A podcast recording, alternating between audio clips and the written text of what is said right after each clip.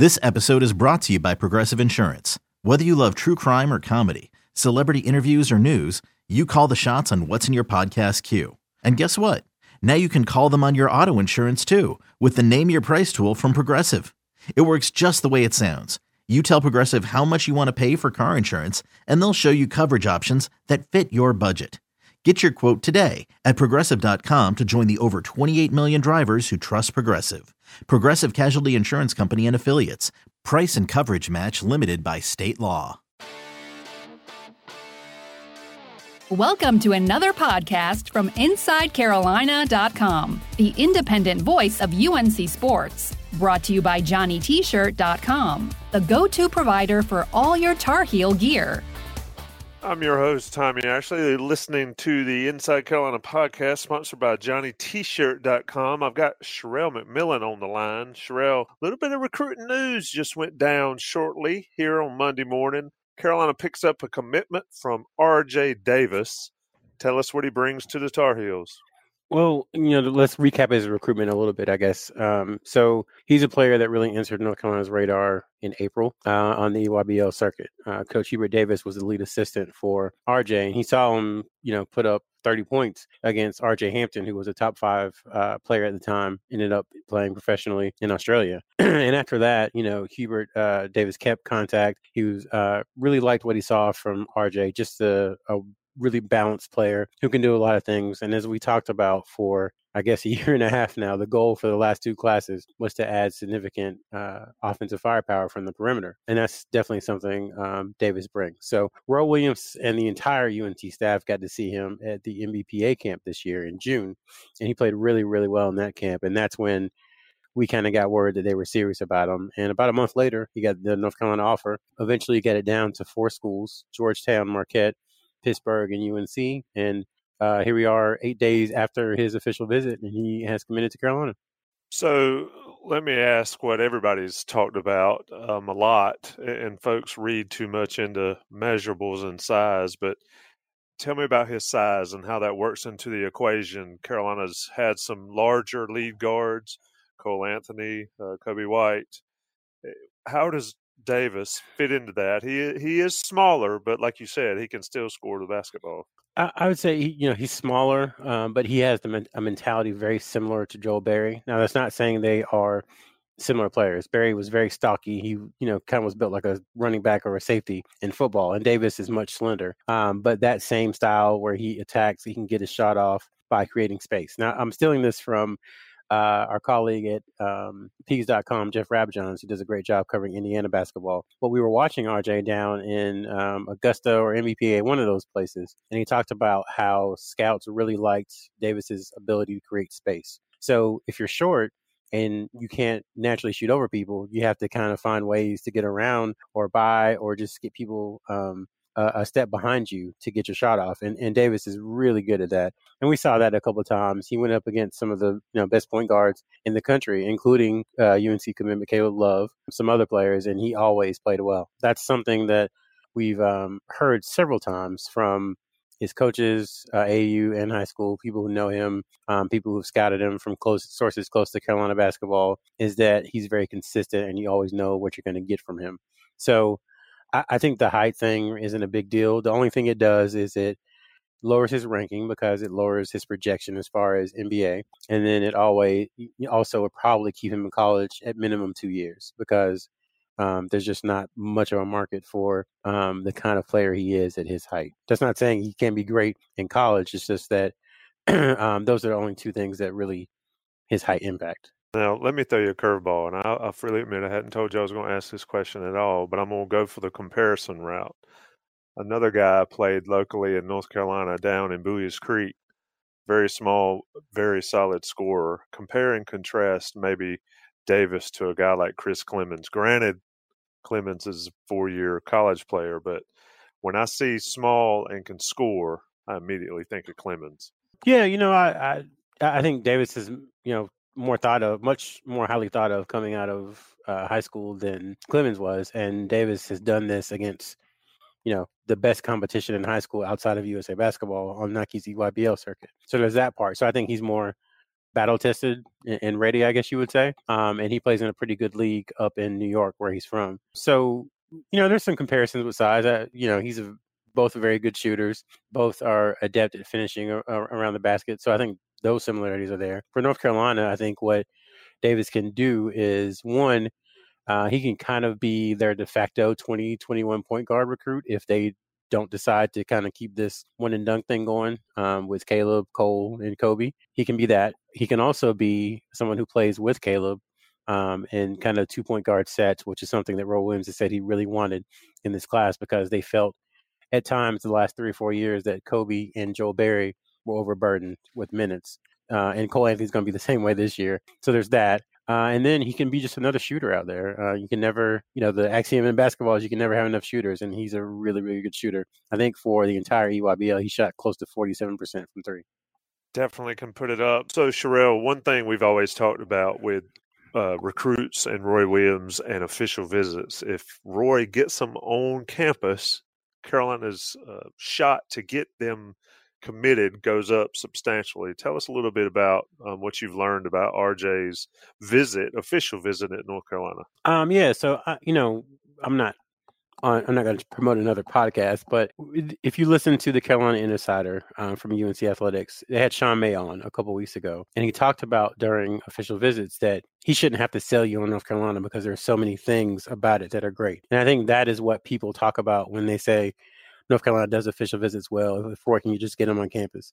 Uh, a lot of guys walk to the Smith Center and see those banners and they see the Jordan Wall and they see how much everyone in North Carolina loves the team, and it's a little overwhelming for them in a good way. And that wasn't necessarily the case during RJ's visit, but what I think he saw was he saw how much the team interacted, um, the chemistry they had, how much they loved playing basketball there. You have a, few players whose dream was to play in North Carolina in the team, and I, I'm sure that came through in his conversations with them. And then he talked about just how honest the staff was about nothing is given, everything is earned.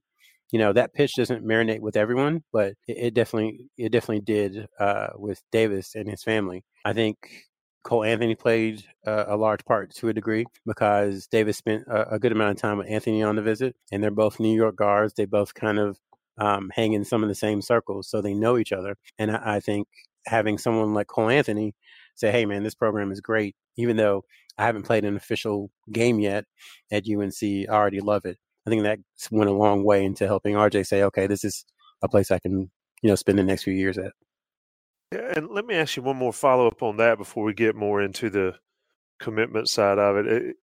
How much of the renovations at the Smith Center really helped? Because it seems like you mentioned the Jordan Wall and you know, all of that stuff. It seems like these guys on these official visits, when they're talking later, they're talking about all the new stuff um, that wasn't there three and four years ago. I mean, does that? I know it is superficial but does that make a difference to to kids when they get to experience some of the you know, bells and whistles, for lack of a better term, maybe that that Roy Williams has had upgraded to the Smith Center lately? Oh, for sure. I mean, I love my car. I think it's a great car. I've had it a long time. It's got a lot of miles on it, but sometimes it gets dirty and it looks bad. And every once in a while, I'm like, okay, I need to get some new tires. I need to do something to the windows. You just kind of have to refresh everything sometimes. And I think that was what that was the case with North Carolina. Like everybody knew the tradition, everybody knew how great it was, but it was a little hard to see when someone's just talking to you about it in a room. But when you show it to them in the museum, you show it to them in a locker room that's been renovated, you show them to them um, with the Jordan Wall, you show them with the Smith Center that has feels like renovations every single summer, then it's a little easier for the player to visualize themselves instead of just hearing it over the phone or seeing it in a picture or something. So I, I think that's a big deal. And, uh, you know, I don't mean to be mean to teenagers, but teenagers in general, I think, are a little superficial. So whatever you can do to to get on their side, I think helps. And I, I think the enhancements that North Carolina has done are all about recruiting. Not all about recruiting, but definitely have a recruiting uh, component to them.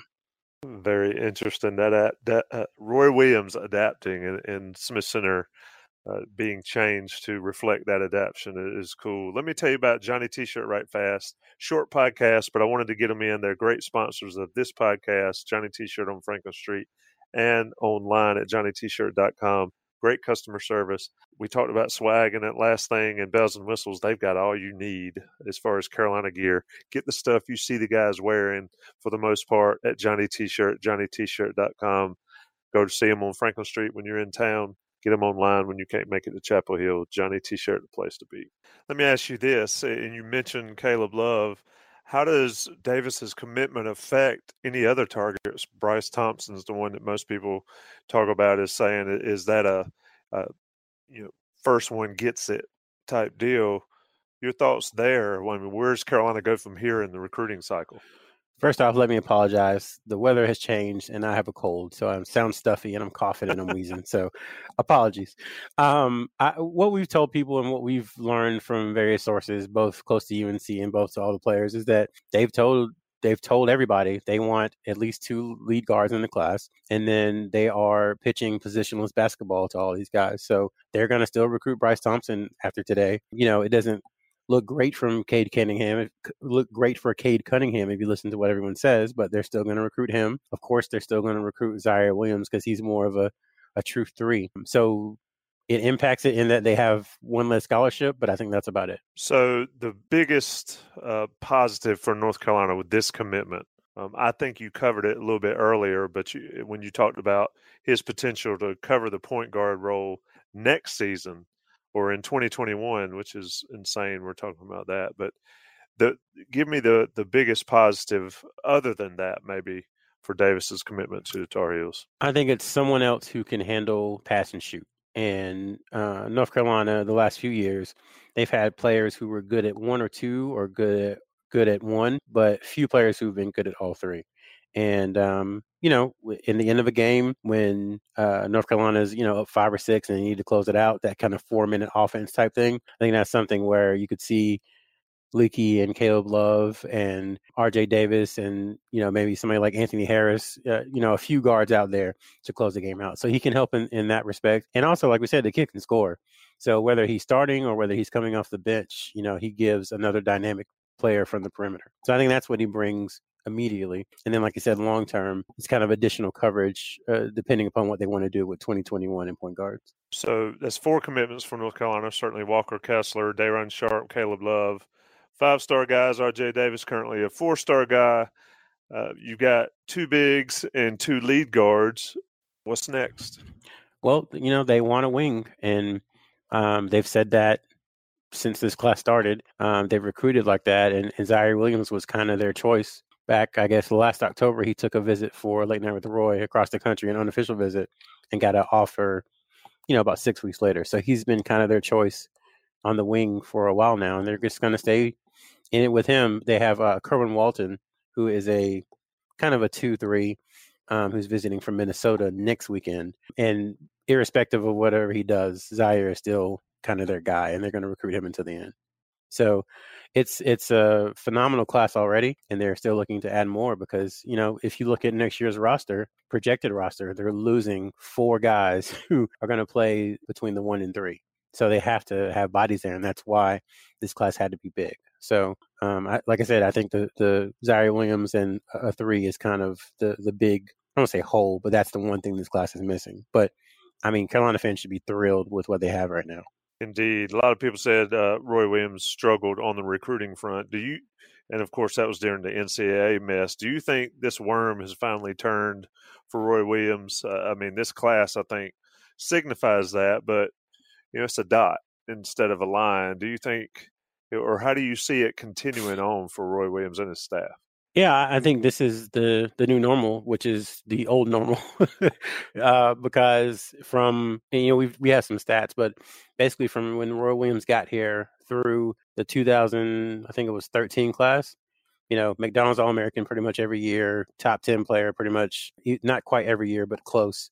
Um, and then they just had that lull. Um, they had the Theo Pinson, Justin Jackson class that kind of sustained UNC for a few years, but the classes of 15, 16, and 17 didn't have that upper echelon talent, which is in, I guess, right in the middle of all the NCAA stuff. And then, sure enough, as soon as the NCAA stuff ended, I think that was uh, late night with Roy, so October 2017, you know, they signed Nassir and Coby in 18. They signed uh, Cole Anthony and Armando Bacot in 19. And now they signed three five stars and RJ Davis in 20. So you can see that since the NCAA stuff ended, they're recruiting at a much higher level.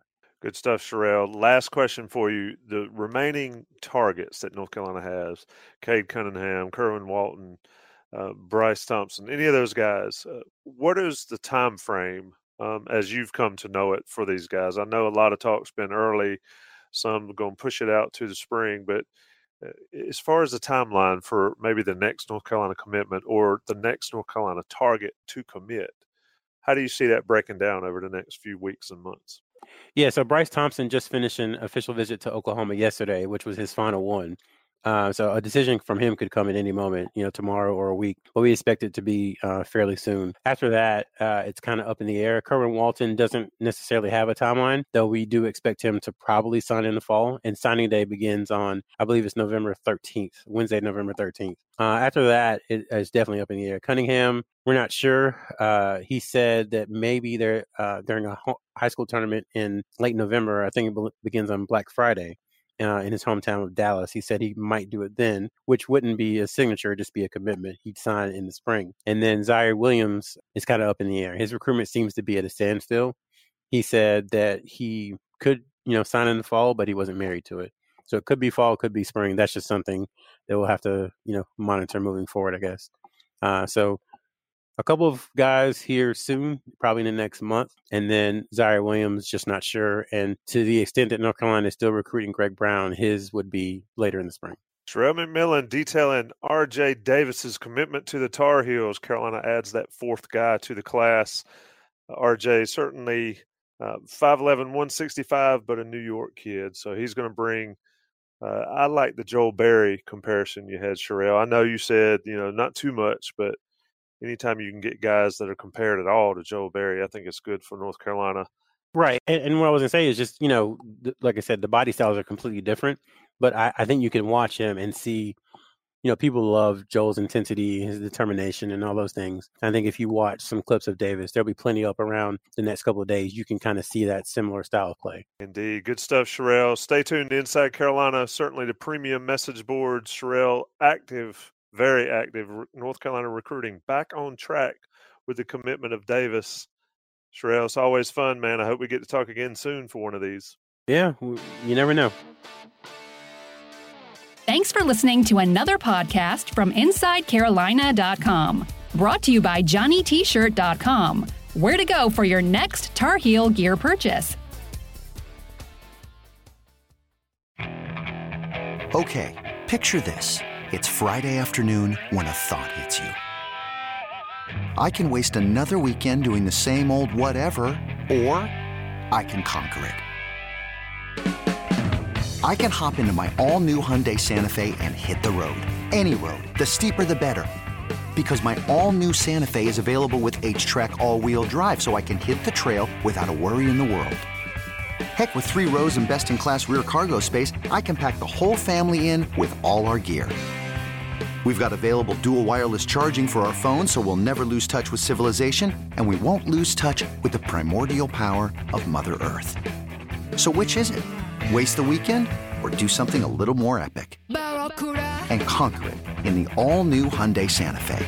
Visit HyundaiUSA.com or call 562 314 4603 for more details. Hyundai, there's joy in every journey.